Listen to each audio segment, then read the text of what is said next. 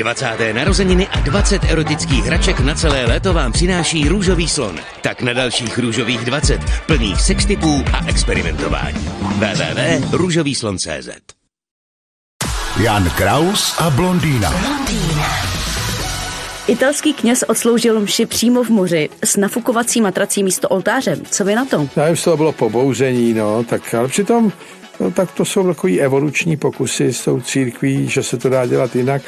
No tak eh, tam asi ta většina té eh, náboženské obce to vnímá jako příliš už. Ale když se nad tím zamyslíte, úplně z hlediska podstaty, eh, tak je to povrchní ten jejich požadavek, že nedodržuje, protože chceli komunikovat s Bohem, může kdekoliv, jakkoliv.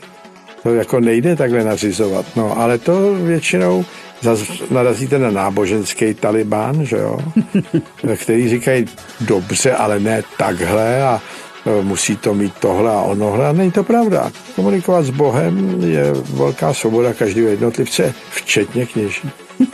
No ale každopádně v tomhle vedru ty kostely nejsou špatný. No tak to je jediný období, kde v kostele dobře, hmm. jinak třeba pamatuju, tam se smrkalo celý rok. Že? A farář taky furt smrká, ten za, ka, kapesník měl takhle v té komži zastrčený. Vždycky se vysmrkal, to tam šoupnul.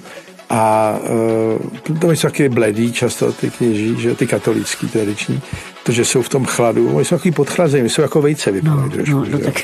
Takový bledý, prosmrkaný, oni se úplně vysmrkají ze všeho, protože to klima v kostele je krutý.